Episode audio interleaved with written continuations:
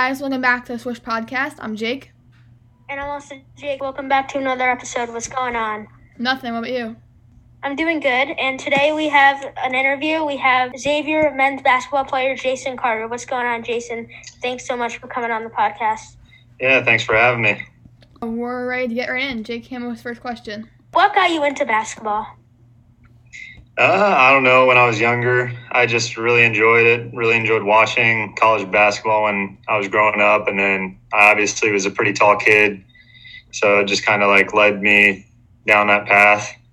Funny story, I actually liked baseball, though, before basketball, and something just changed as I got older, so I stuck with it. What NBA players did you idolize and try and model your game after growing up? Obviously, one of them was LeBron James. I really like Gordon Hayward as well. And then Dwayne Wade were like my three guys that I really watched and tried to take moves. And when I was on the playground, would emulate them and just try to do everything I could and take away everything I could from those three guys. What was your favorite team?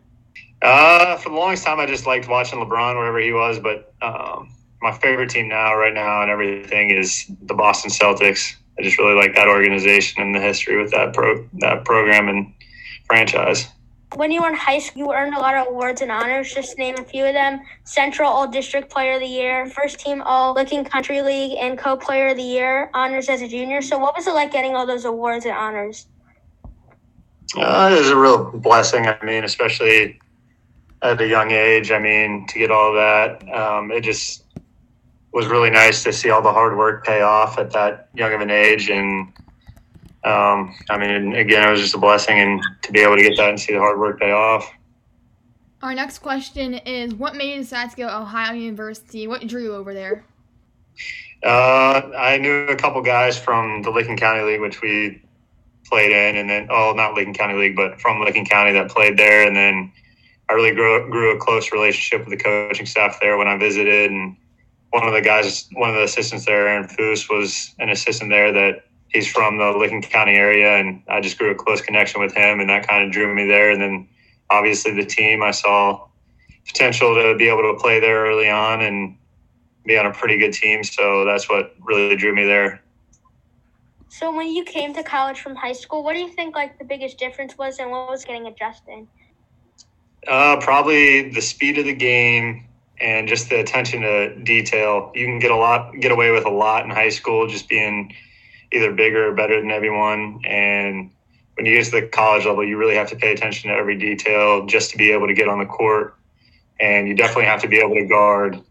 Playing defense is just a huge part of getting on the court and being able to guard multiple positions and execute certain systems.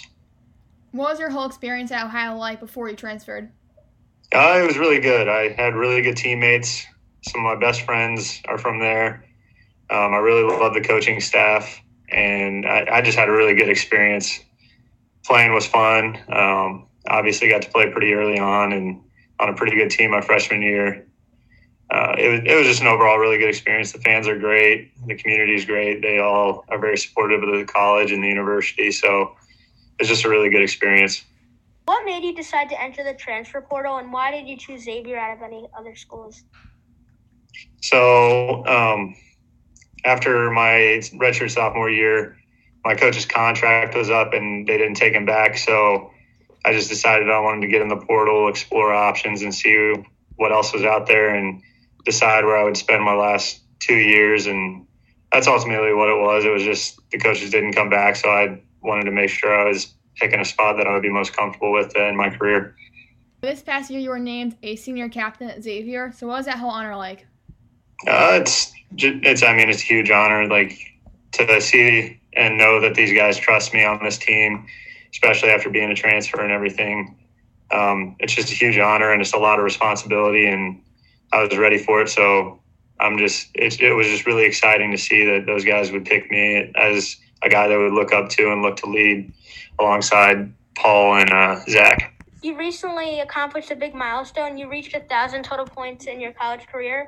It's been knowing your hard work has been paying off. Yeah, I honestly never thought I would be at this point. And when I would hit that 1,000-point mark, it was just a huge blessing. And I just thank God every day for the career he's been able to bless me with. And It just shows like the teammates I've had as well, and being able to give me the ball when I'm open and being able to trust me to score the ball. It just shows that I've also been on really good teams and with really good players, because that ultimately makes me a better player. So as you know, Xavier has been hit hard by COVID-19 this year, so it hasn't been with the starts and stops and limited game time by having to quarantine this season on and off.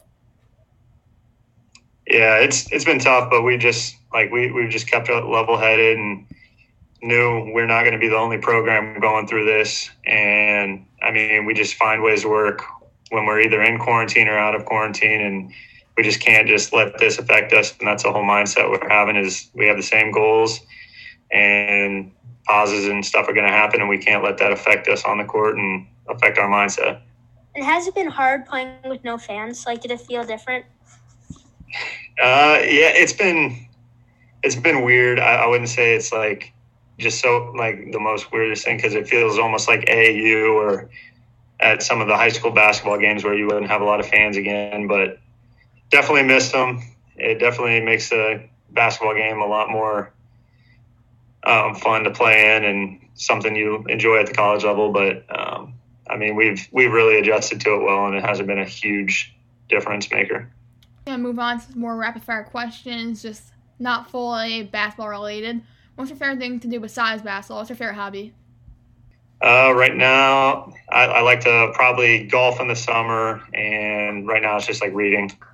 Our next question for you is, have your whole career so far, like, what's been your favorite coach to play under? That's a tough question. I really like both coaches I played on. I can't pick one, because I've had such a great career under both coaches, and they both taught me a lot. So there's not one favorite one. What's your favorite moment in your career so far?